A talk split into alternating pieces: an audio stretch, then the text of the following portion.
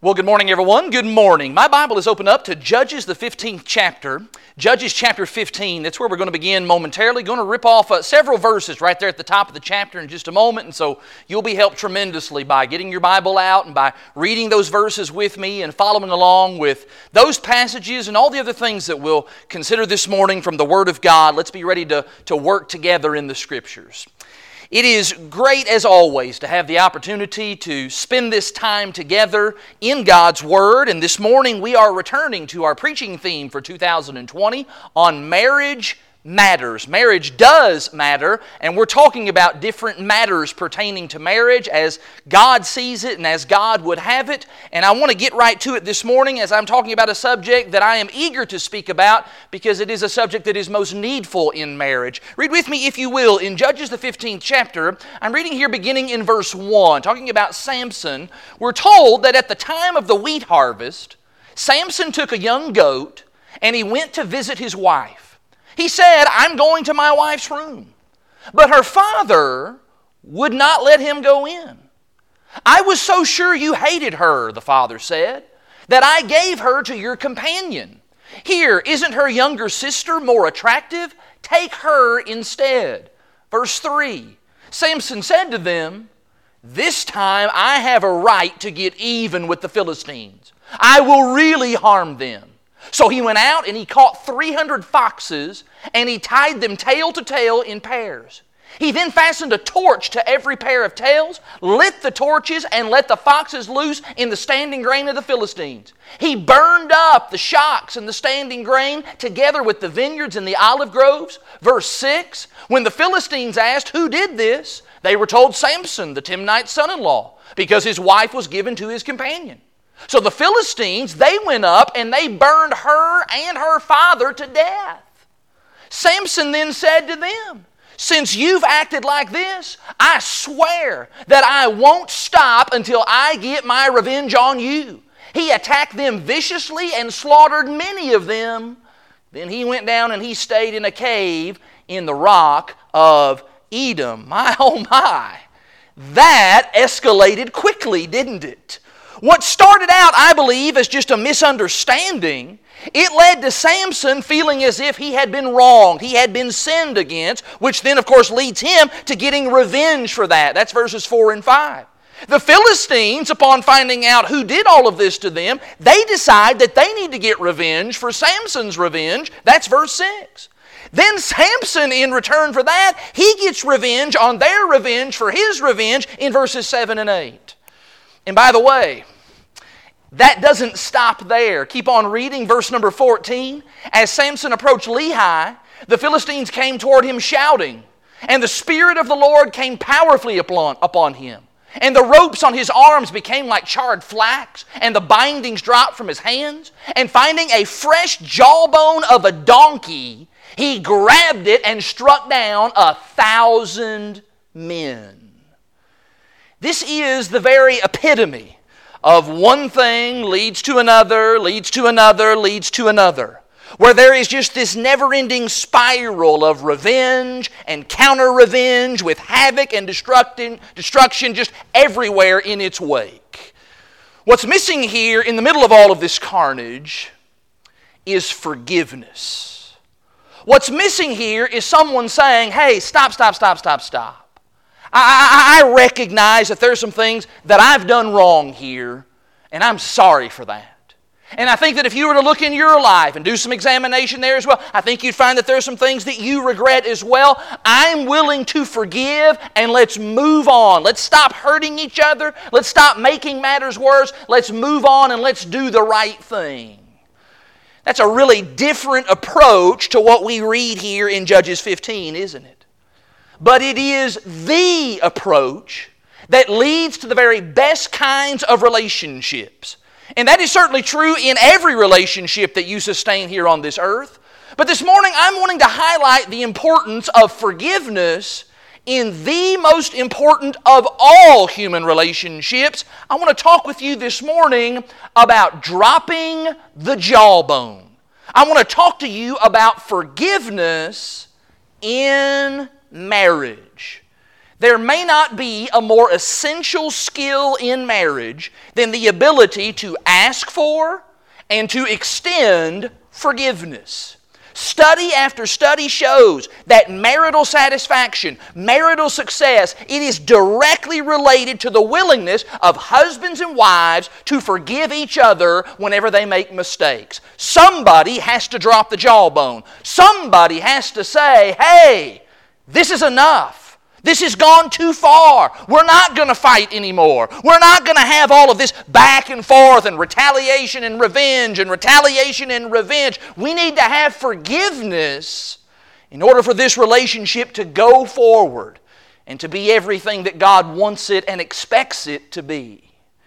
This morning, I do want to talk about forgiveness in marriage. And as we talk about this, that this morning, I need you to do something very special here. I need you to resist the temptation, husbands and wives. I need you to resist the temptation to maybe elbow your spouse in the middle of the sermon. Huh? Huh? Are you getting that? I need you to resist the temptation to maybe be thinking in your mind, boy, oh boy, I hope she's listening, or I hope he's paying attention here.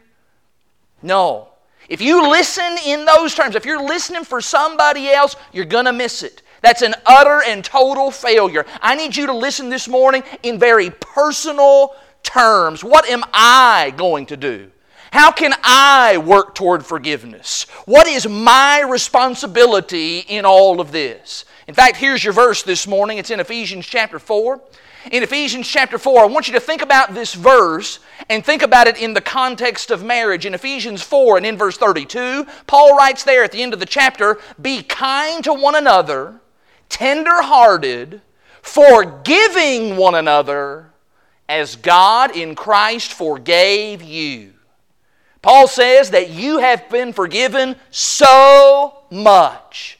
And in turn, you need to be ready to forgive so much. And I do realize that that is a lot easier said than done. I get that.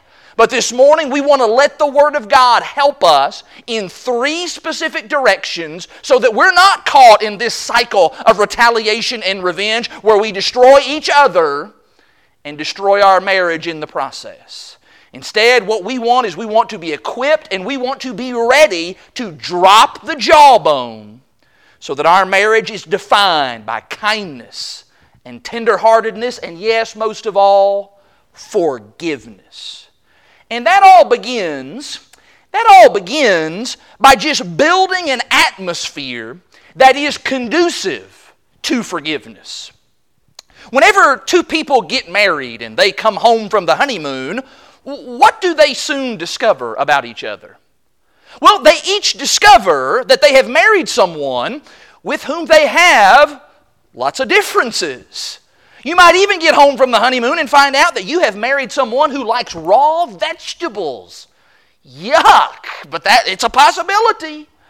But you know what? More than just maybe some differences about what foods one of you likes, or how one of you folds the clothes, or which side of the bed that you get to sleep on, what we discover most of all is that we have married a sinner. That this person that I'm married to, this person falls short of the glory of God. And you know what? So has that person. They have married someone who falls short of the glory of God. And so now we've got two sinners, two people living under the same roof who are sinners. They fall short of God's glory. What are you going to have in that scenario? Well, sooner or later, you're going to have some conflict there. You're going to have selfishness and self centeredness, and that leads to sin, and that's going to lead to all kinds of problems. Look with me in James chapter 4, please. In James chapter 4, James describes this a little bit, and he describes the process of how conflicts and difficulties arise between people. In James chapter 4, he says there in verse 1, he says, What causes quarrels? And what causes fights among you? He's probably talking here about in the church context, but this would be true in any relationship. What causes those things? Is it not this, that your passions are at war within you? You desire and do not have, so you murder. You covet and cannot obtain, so you fight and quarrel. James describes here a lot of carnalness He describes here a lot of selfishness, and that in turn leads to quarreling and trouble and conflict. Now, part of me wants to tell you that if you're married, and especially if you're a newlywed, that hey, if you'll just hang in there, just, just kind of bear up and stick with it, that maybe by about year two, you'll just be able to get most of that conflict resolved, and certainly by, say, year four, you'll be able to get all of it resolved. But I can't make you that promise, and that's not how that always, always works. And so, what exactly does work? Well, what works and what we need is we need an atmosphere that allows for and even encourages forgiveness. Can I tell you two things that needs to be present in order for that to happen? First and foremost, we want to make sure that we are not turning molehills into big mountains. That is, let's not make little things into big, gigantic things. I'm looking now for the book of Proverbs. In Proverbs, the 19th chapter, here is the kind of climate that we want to create and we want our marriage to be just defined by. In Proverbs 19, look in verse 11. The wise man says there, Proverbs 19, verse 11, good sense makes one slow to anger, and it is his glory to overlook an offense. In marriage, there are going to be some minor slights and some minor offenses from time to time. But if we stop off and we decide we're going to make a federal case or maybe even just a state case out of every single one of those slights, then our marriage is going to be in a constant state of unrest and turbulence. In fact, one psychologist who studied more than 2,000 couples over a span of 25 years, he found that when the ratio of positive to negative interactions gets lower than 5 to 1, then resentment starts to build and it just ends up feeding on itself. You understand what that means? Well, what that means is, is that means that every time something negative happens in your marriage, you need five good things to offset that. Now, now you just stop and you think about that. You think about that the next time that you're going to be inclined to complain about something minor. Oh, you always leave your towels on the floor. Oh, man, would you quit chewing your food with your mouth open? Ah, you can't drive.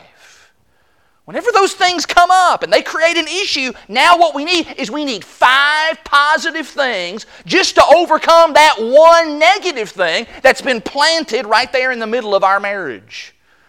What that tells me is that tells me that we want to be very careful about picking at our mate over every minor infraction. When we make those mountains out of molehills, that just creates an atmosphere of, of negativity in our relationship. And maybe right here is probably the best place as any to make very clear what it is that we're talking about today. When we're talking about forgiveness, then that implies that we are talking about sin. Have I been sinned against? That is worlds apart from you squeeze the toothpaste in the middle of the tube, dummy. That's very different, isn't it?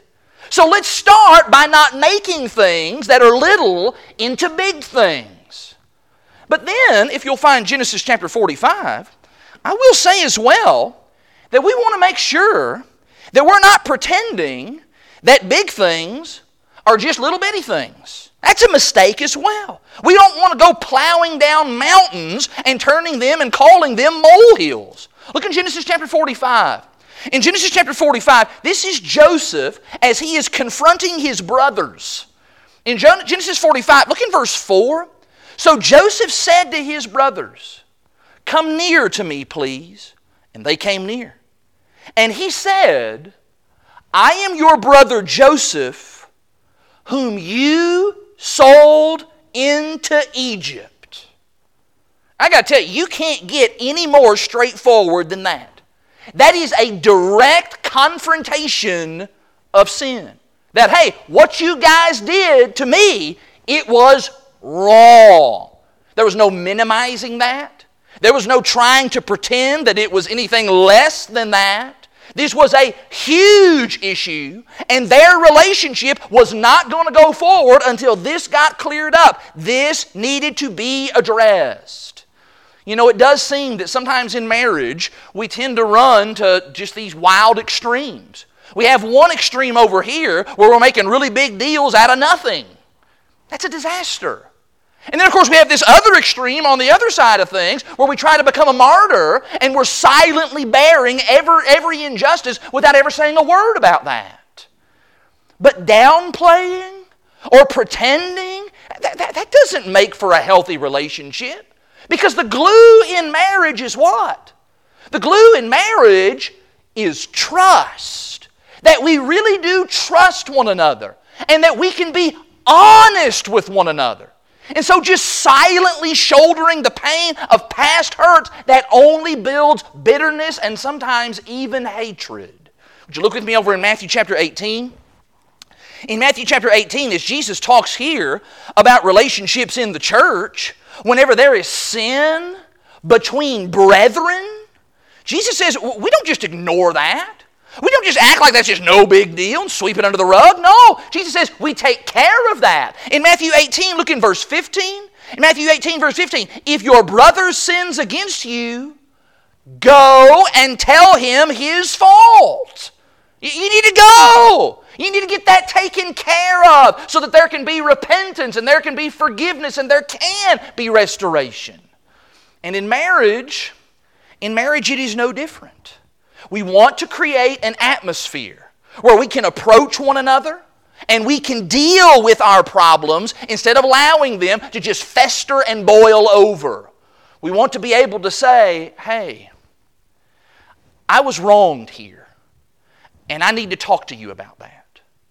Or even better, flip it around the other side, hey, I did wrong, and I need to talk to you about that. I need to ask you to forgive me.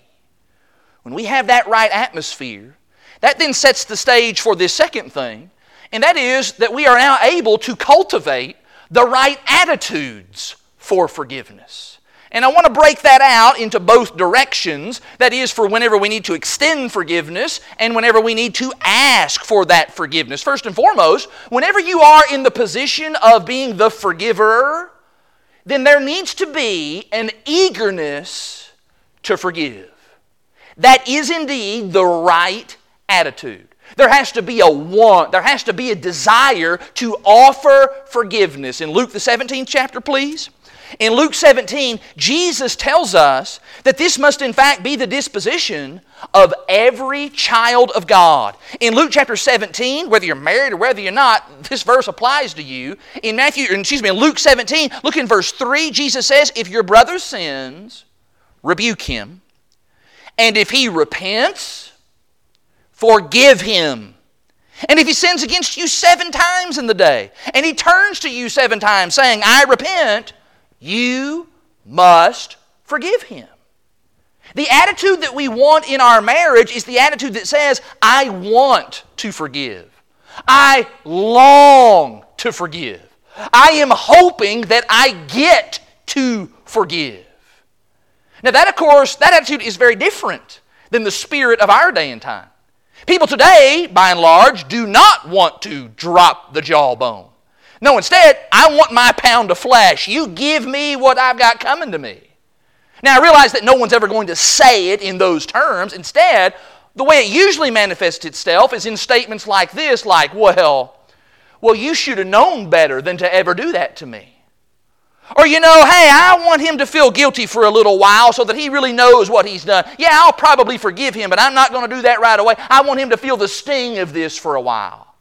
Or maybe the, the attitude that says, you know what, I have the right to be angry at her. Or maybe even the attitude that says, you know what, I've already forgiven them. I've already forgiven them too many times and they just keep messing up. No more chances. Those kinds of excuses they do not demonstrate an attitude that is eager to forgive. And furthermore, they do not reflect a proper understanding of just how much God has forgiven us in Christ Jesus. Ephesians 4:32. You know, aren't you glad that the Lord doesn't say to us, eh, I've already forgiven you way too many times, bucko. I just, I'm just afraid I'm not going to be able to forgive you anymore. Aren't you glad God doesn't say, eh, I'll forgive you maybe tomorrow, but in the meantime, I'm going to make you sweat a little bit. I'm going to make you stew in your own misery for a little while. That isn't how the Lord treats us. And if that isn't how the Lord treats us, then that isn't how we can treat our spouses. Forgiveness is the decision to release someone from a debt. We are releasing them from their debt of sin against us. And that is a decision that I should be eager to make. I should be working for opportunities to make that. I want to forgive. Now, on the other side of that equation, whenever you are the one who is needing the forgiveness, what's the right attitude? Well, the right attitude there is a humility to admit wrongdoing and to repent. Are you still looking there at Luke 17? Look again at verse 3. Verse 3 once again.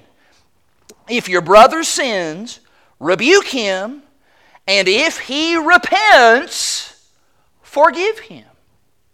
Now, that sounds so simple. Of course, Jesus repeats that again in verse 4 the idea of, of repentance there, a person who is humbling themselves before them. Now, that does sound so simple, but you and I know that that that kind of humility and that kind of a willingness to do that kind of thing, the kind of attitude that just freely acknowledges sin and is eager to turn away from it, I don't want to do that anymore, that's really hard to come by in our world today. Because oftentimes pride gets in the way and it interferes with that whole process. And pride causes us to say things like, well, you know what? You know, um, um, everybody makes mistakes, so, so come on, I'm no different than everybody else. Or maybe pride causes us to say things like, you know what? I would have never even done what I did if you hadn't done what you did. Or maybe even to say, ah, there's no sense in even asking. Because if I do ask, she isn't going to forgive me anyway. All of those lines, all of those excuses, they utterly fail. Those lines and those excuses, they don't work in our relationship with God. What in the world makes us think that they would work in our marriage relationship? All that does is it just destroys the opportunity for repentance as we try to rationalize and explain away the sin that we are refusing to acknowledge. And the longer that I have that kind of an attitude, that I'm not, I'm just not going to admit this wrong that I've been accused of. Or maybe just whenever I am accused of wrongdoing and I, yeah, I know I'm guilty of it, but I just make a big deal out of it, make a big fuss, make a big fracas about all of that, and I'm creating World War III out of all that in hopes that maybe in the middle of all that chaos we'll just forget what I did. The longer I do that, all I am doing is poisoning my marriage and damaging my relationship with my spouse. Maybe what's needed most here from both the forgiver and the forgivee is what's mentioned over in Luke chapter 10. Would you just fall back a few pages in Luke? In Luke chapter 10, this is the parable of the Good Samaritan. And there Jesus tells a very famous story.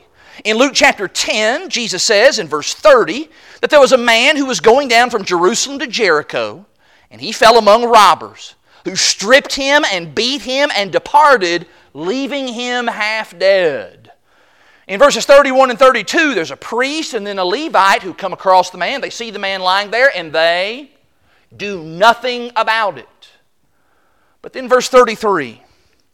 Verse 33 But a Samaritan, as he journeyed, came to where he was, and when he saw him, he had compassion compassion. I believe that that is the key attitude. We need compassion, we need empathy. Whatever you want to call it, it is the ability to feel with someone. Even more so, it's the ability to feel into someone. That's the literal definition of empathy. To picture myself in that other person's shoes. And that is what the Samaritan is doing here. That is what he is modeling here for us. What would I need if I was the man lying there in the ditch? How would I feel if people saw me on the side of the road and they just walked right on by? This man had compassion. And that is exactly what is needed in marriage. Whether I'm the forgiver or whether I'm the forgivee, I have been on both sides of those equations. And I'm going to guess that you have been on both sides of that equation.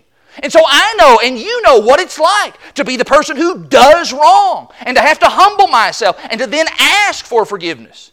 And by that same token, I also know how painful and difficult it is to be the one who the wrong has been done to.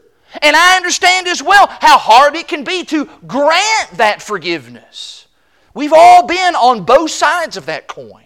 And so, whatever part you might be playing in all of this, you can have empathy. You can have compassion. And when we have that, that then enables us to have the right attitude that leads to forgiveness, which brings us, thirdly and finally, to just the actions of forgiveness. We've got the right atmosphere, we've got the right attitude. Now we want to perform the right actions that will bring about that forgiveness. Let me be just very specific and very practical about that as we close. Let's just start by talking, first of all, to the one who is seeking forgiveness. You're the one who's, you've done something wrong to your spouse. You recognize you've done wrong. You realize what you need to do. You need their forgiveness. What exactly should you do? Well, let me just say, first of all, that you need to be quick to ask for forgiveness. You do. The longer that you wait, the worse it's going to get.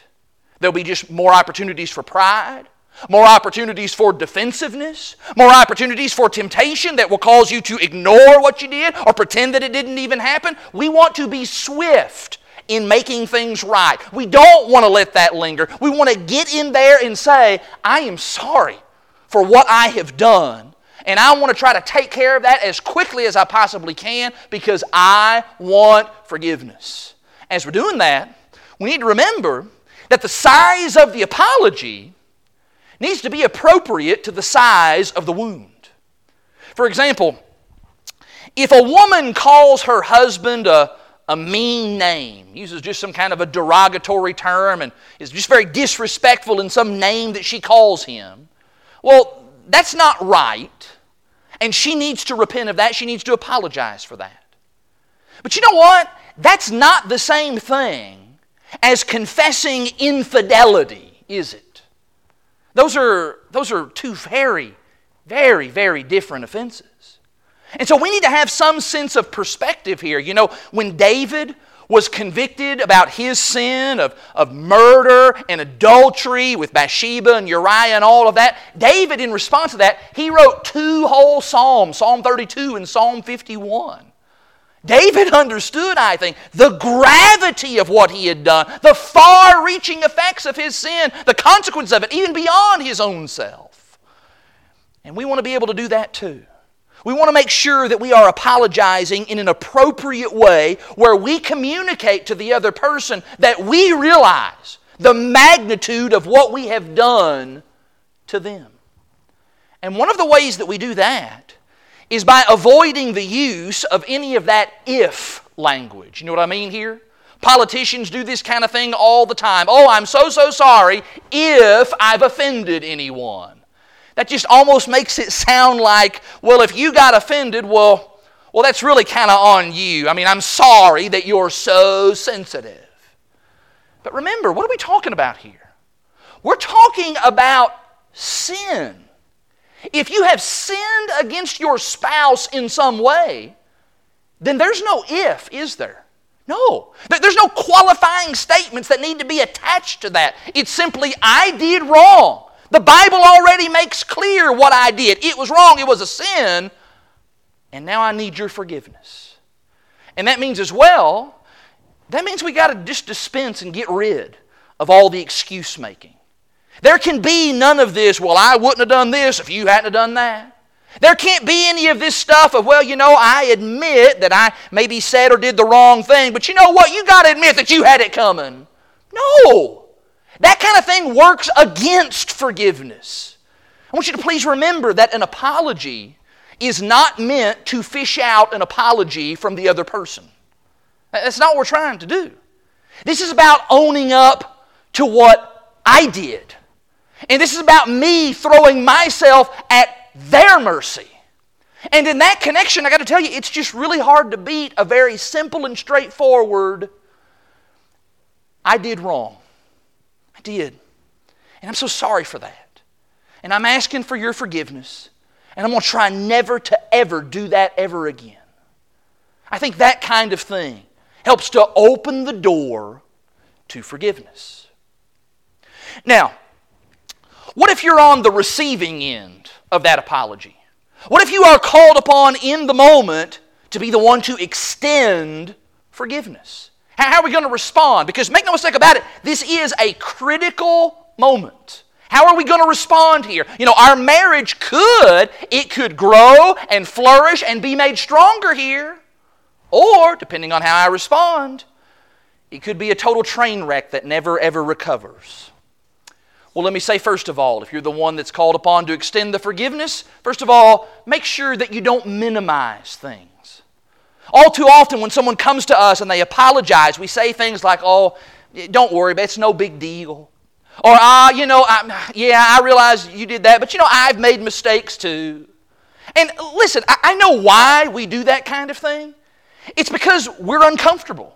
Somebody comes to us and they humble themselves before us like that. We're just made to feel very uncomfortable. But listen to me if your spouse has hurt you, if they have sinned against you, don't minimize that. Again, Joseph looked at his brothers and he said, You sold me into slavery. Joseph did not say, Well, you know, guys, you, you were kind of mean to me back then, but but you know, I was kind of a snotty brat myself. I guess I kind of deserve. No, none of that. They did wrong. In fact, they did a big wrong, and it needed to be treated as such. And that means as well that we don't want to pretend like the offense that happened to us that it didn't hurt.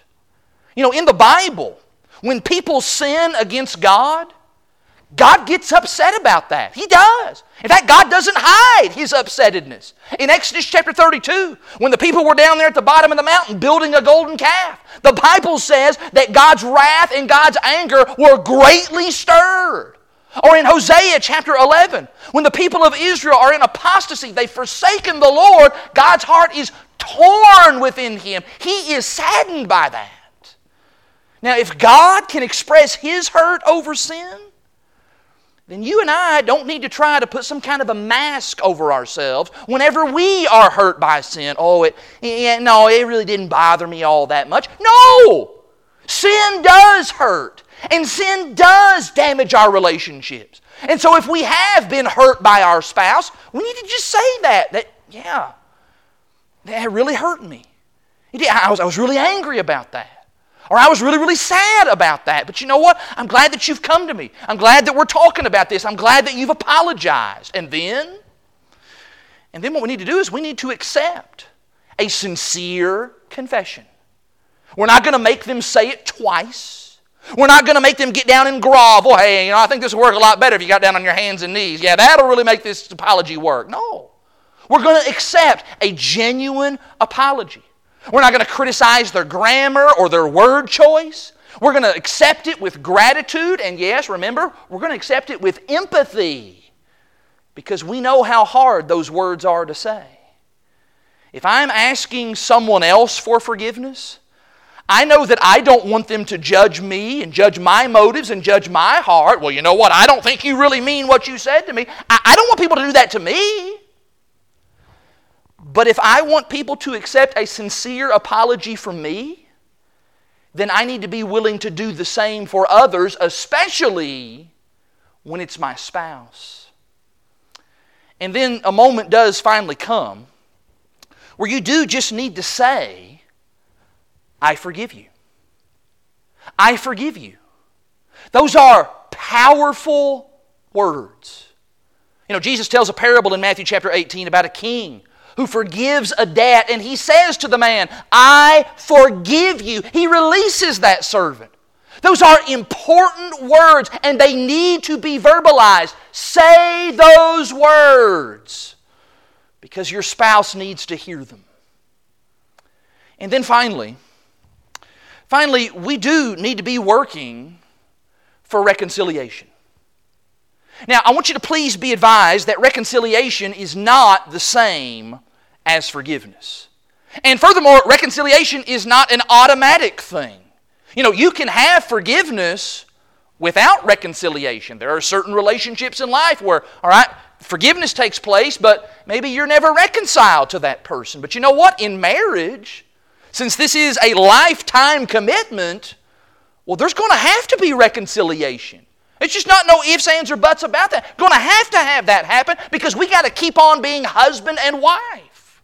As one writer put it, forgiveness is getting the weeds out of the garden, and reconciliation is planting new flowers in their place. And let's be clear that that can take some time, but it can come. It can come as we accept one another as we refuse to keep up bringing past sins that have been forgiven, as we do the right kinds of things to get the relationship beyond this temporary setback of the moment so that it can heal and it can grow and it can thrive the way that God intends for marriage to.